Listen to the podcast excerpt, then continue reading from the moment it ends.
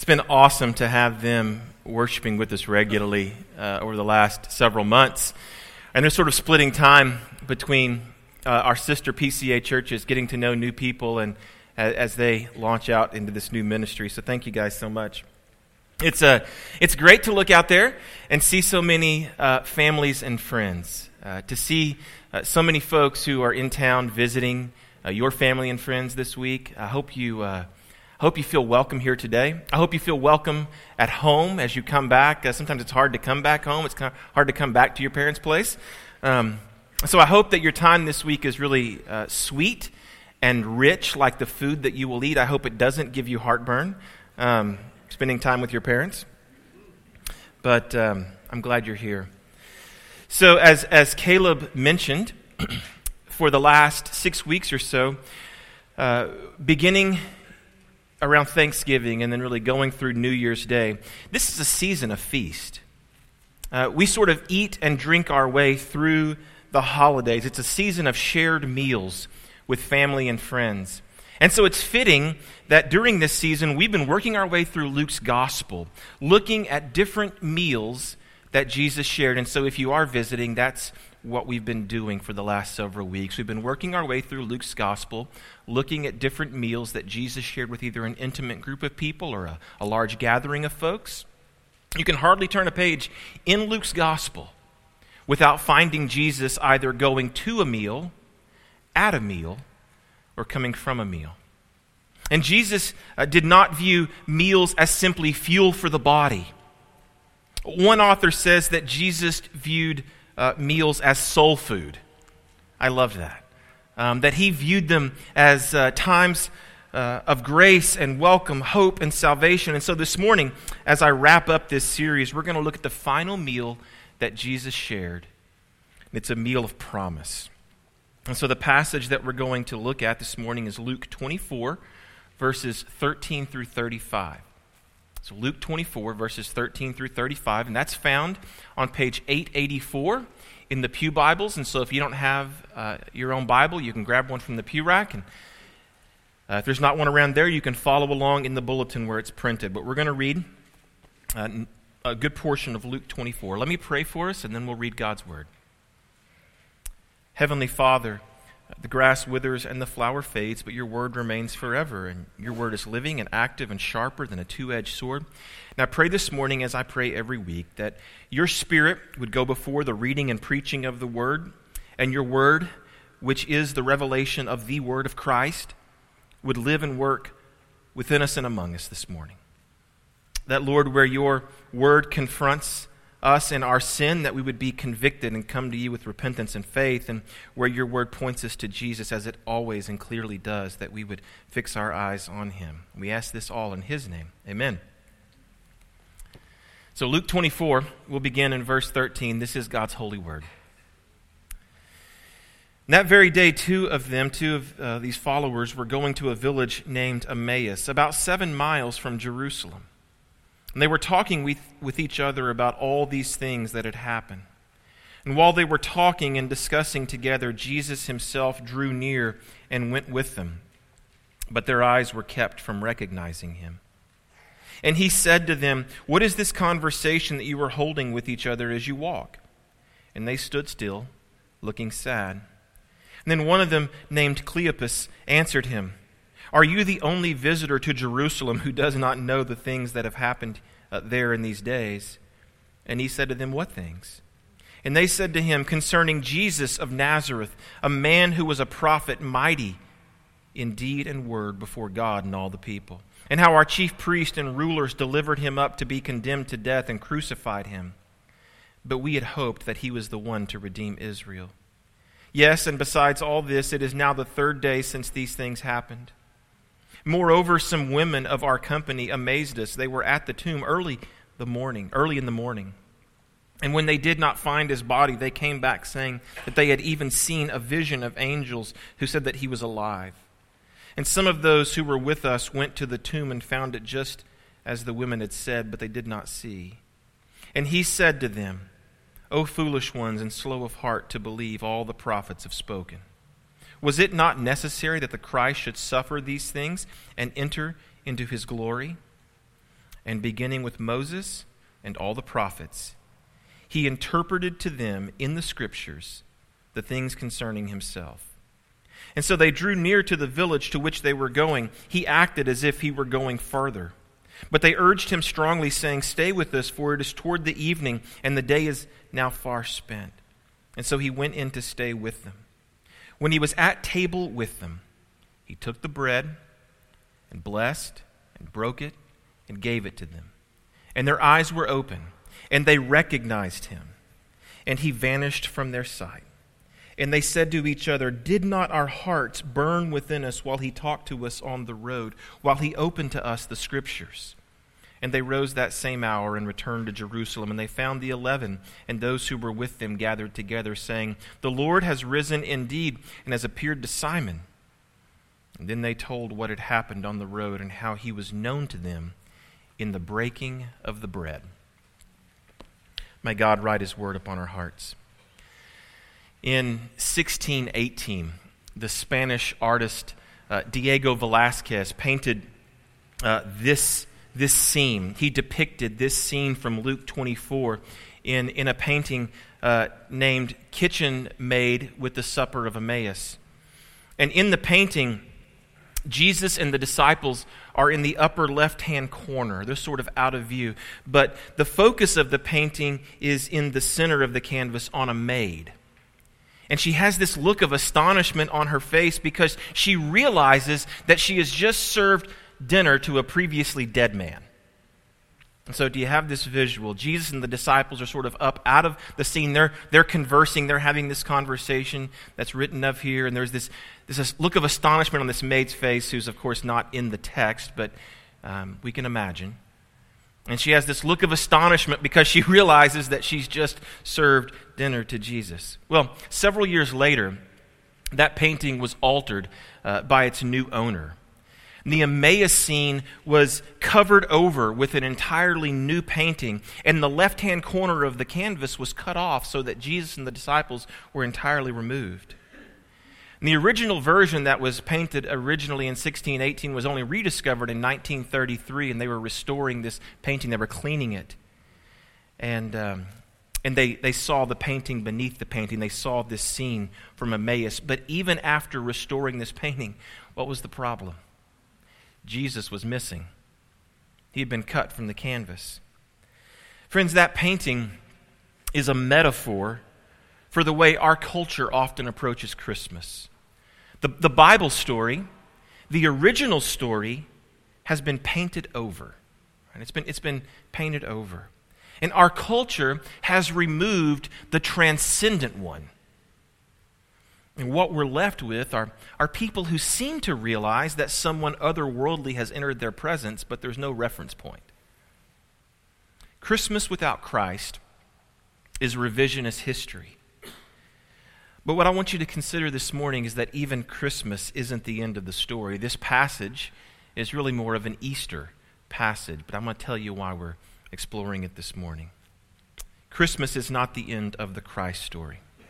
So, Kimbo and I, that's my wife, we were watching a movie a few weeks ago. It's a, it was a heist movie, sort of a bank robbery movie. And, and about an hour and a half into the movie, I thought, okay, it's over. They got away with it. This is how the movie ends. But there was a twist. And the story continued to unfold for 15 more minutes or so. Uh, in the Old Testament, God promised to send a Redeemer. He promised to send a Messiah who would rescue his people and save them. And then, when the time was just right, Jesus was born in a miraculous way to a young woman and her fiance. And many who knew God's promise thought, Okay, it's about over. This is how the story ends. But there was a twist, and the story continued to unfold. 33 years later, that baby had become a man, and Jesus was betrayed and crucified. He died a criminal's death. And some who knew God's promise thought, okay, now it's about over. This is how the story ends. But three days later, Jesus rose from the grave, an actual bodily resurrection. And only a handful of people who knew God's promise thought, okay, now Now it's about over. This is how the story ends. But there was a twist, and the story continues to unfold. Forty days later, 40 days after Easter Sunday, Jesus met two men on the road to Emmaus. And they walked and talked, and as day turned to night, they asked him to stay. And their conversation that evening continued over a meal, the meal that's depicted in Velázquez's painting. And as the day expired, verse 51 says, While he blessed them, he parted from them and was carried up into heaven. And when he was carried up into heaven, they must have thought, okay, now it's over. Now it's over. This is where the story ends. But there's a twist. And the story continues to unfold, and now we find ourselves in the story. The story is still unfolding because Jesus tells us that he will return.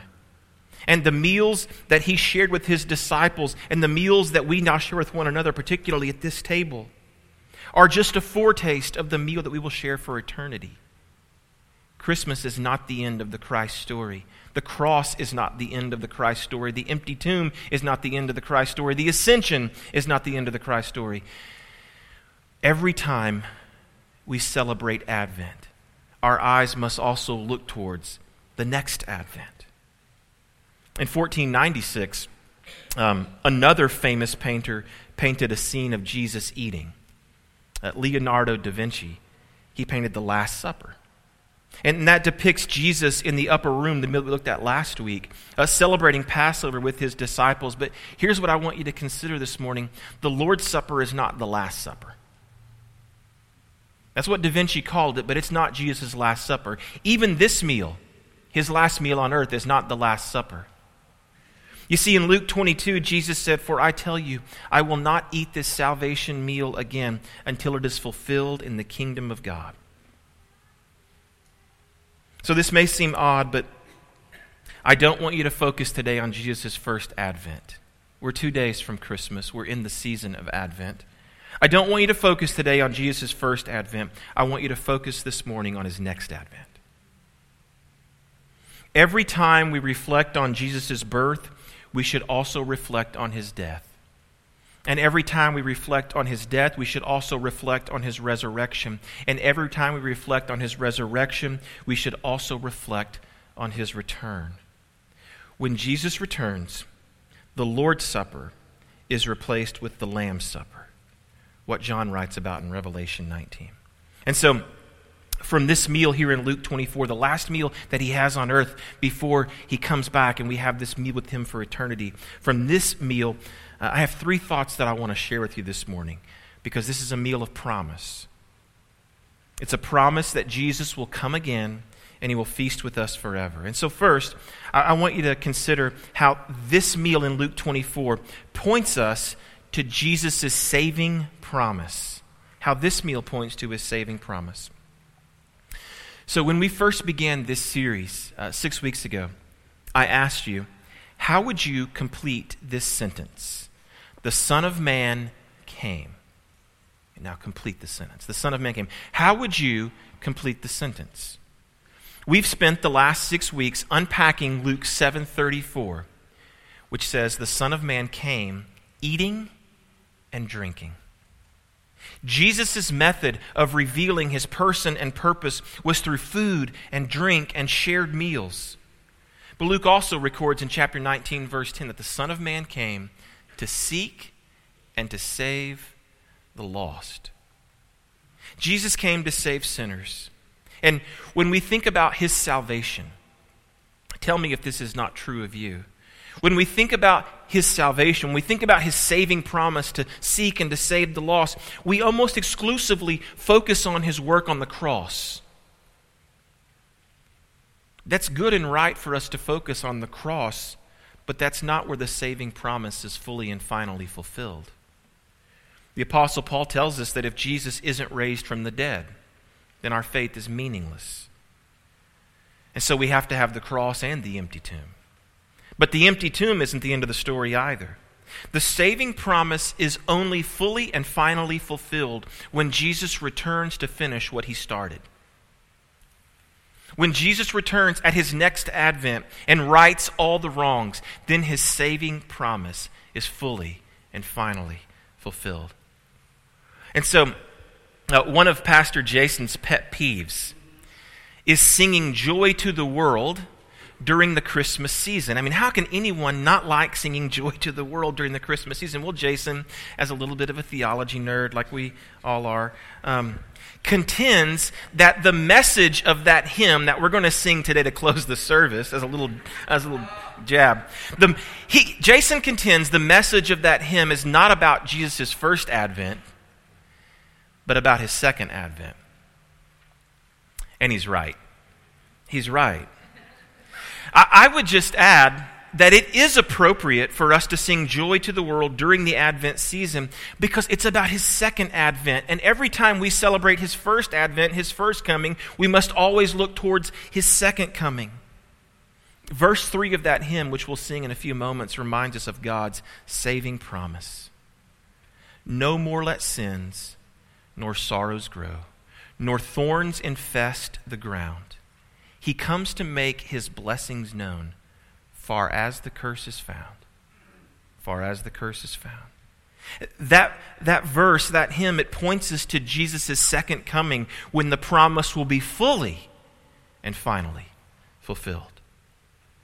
And so in this meal here, there are allusions to Jesus' saving promise. There are things that, if we have eyes to see, point us to his saving promise. Did you notice what Jesus did um, when he sat down at table with them. When he was at table, he took the bread and blessed it and broke it and gave it to them. Now, where have we heard that before? Remember in that desolate place in the countryside with 5,000 gathered, he took the five loaves and the two fish. He looked up to heaven, said a blessing over them. Then he broke the loaves and gave it to the disciples.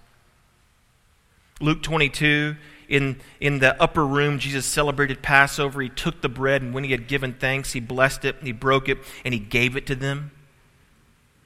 In the meal with the 5,000, he's revealing himself as the Messiah. In the meal in the upper room, he's revealing himself as the Passover lamb. And here, just hours before his ascension, what does he do? Same words, same sequence. He took bread, he blessed it, he broke it, he gave it. What happens when he does that? Their eyes are opened.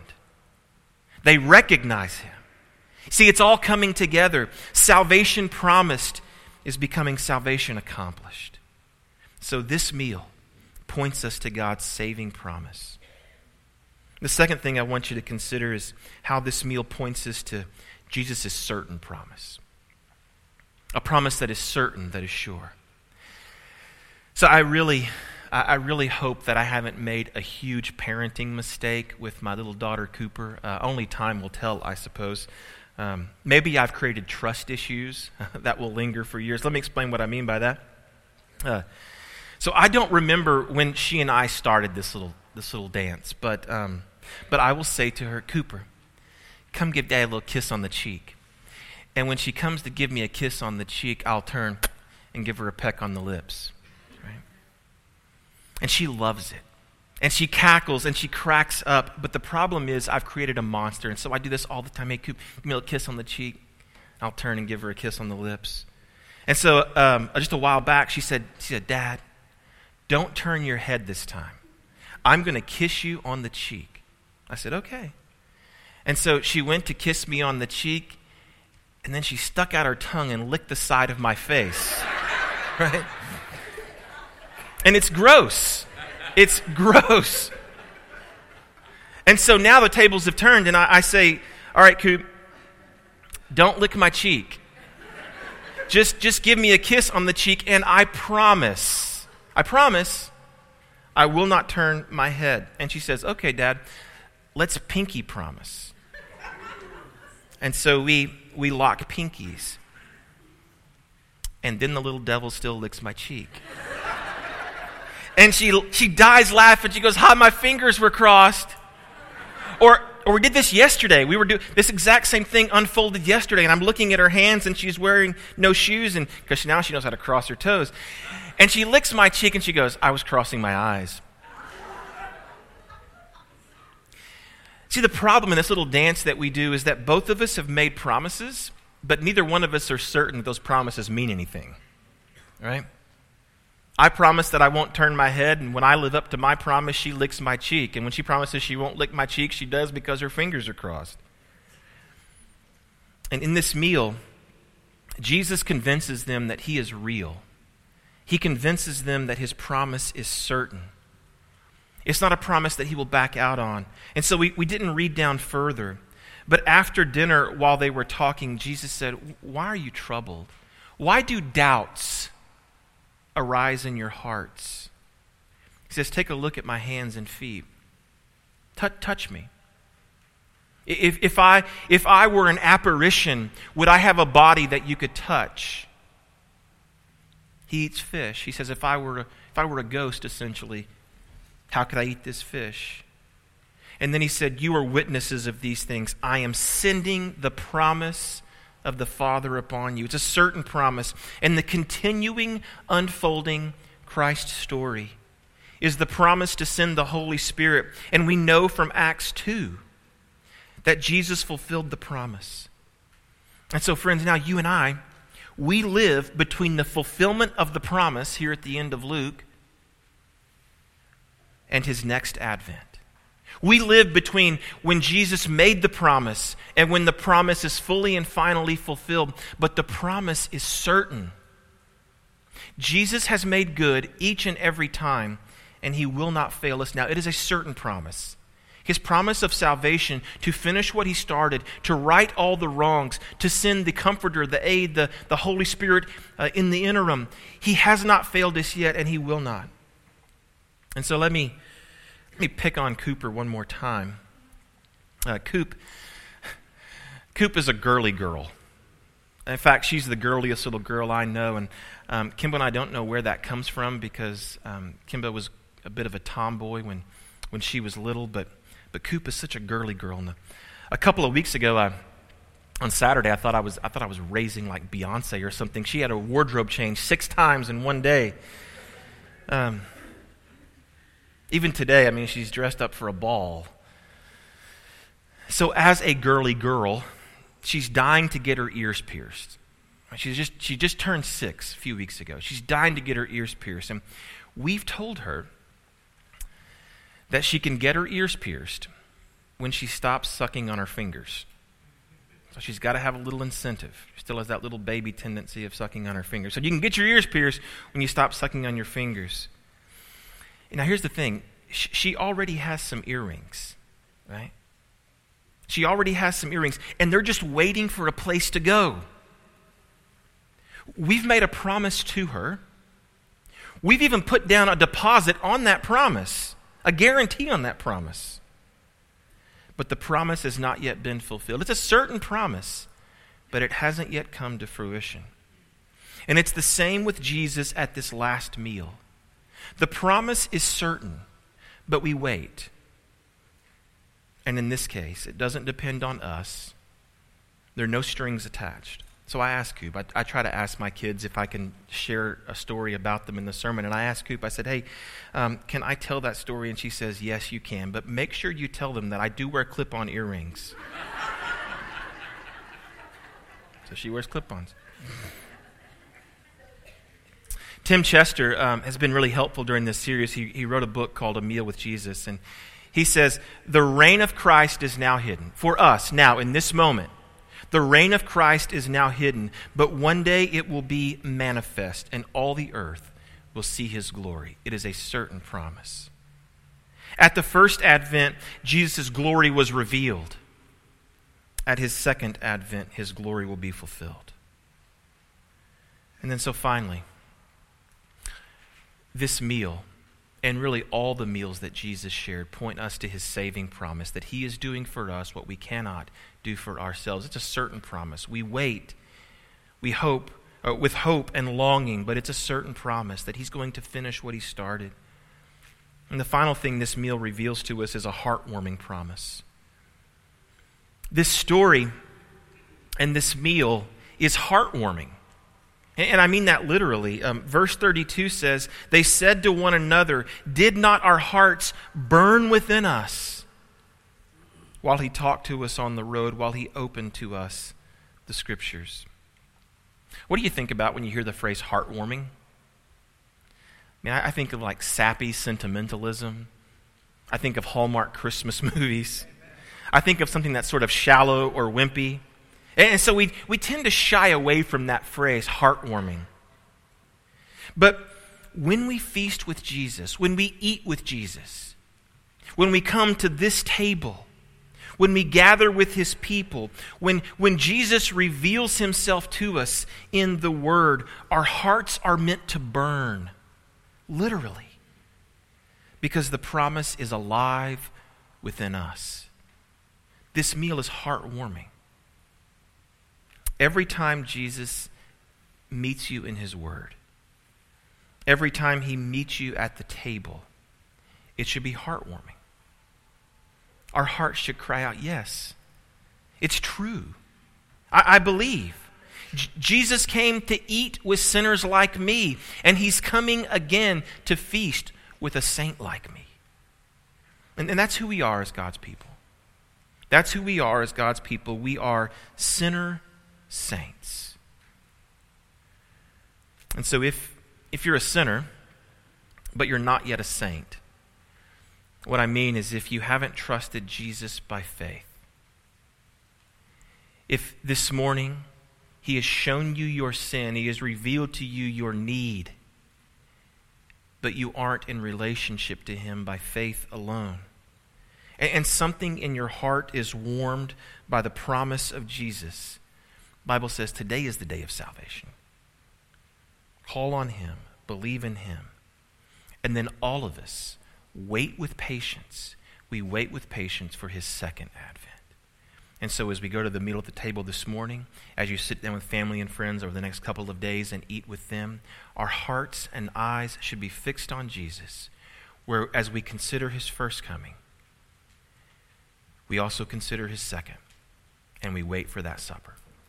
Let's do so in prayer. Father, thank you for the grace and goodness given to us in Jesus. Um, that Jesus has done for us what we could not and would not do for ourselves. He has saved us, um, not merely in his work on the cross, but uh, he rose again, defeated death. But the empty tomb doesn't bring it to completion. When he returned to the Father, he promised to return again to us. Jesus, you have promised to come again. And so I, I pray that uh, over the next couple of days, as we have over the last four weeks, as we have thought about your first coming, uh, humbly, as a, a, little babe born to um, the most unlikely couple laid in a manger, that we would also think about your next coming, where you will ride in victorious as king. And no one will mistake who you are then, as they did when you first came. No one will mistake your second coming. And so let us consider both. You're coming for us as sinners. And as we eat this food and drink this wine by faith, let us look forward to uh, the time we will eat this meal again uh, perfectly in the kingdom when you come back for us. We ask this in your strong and certain name. Amen. We have many.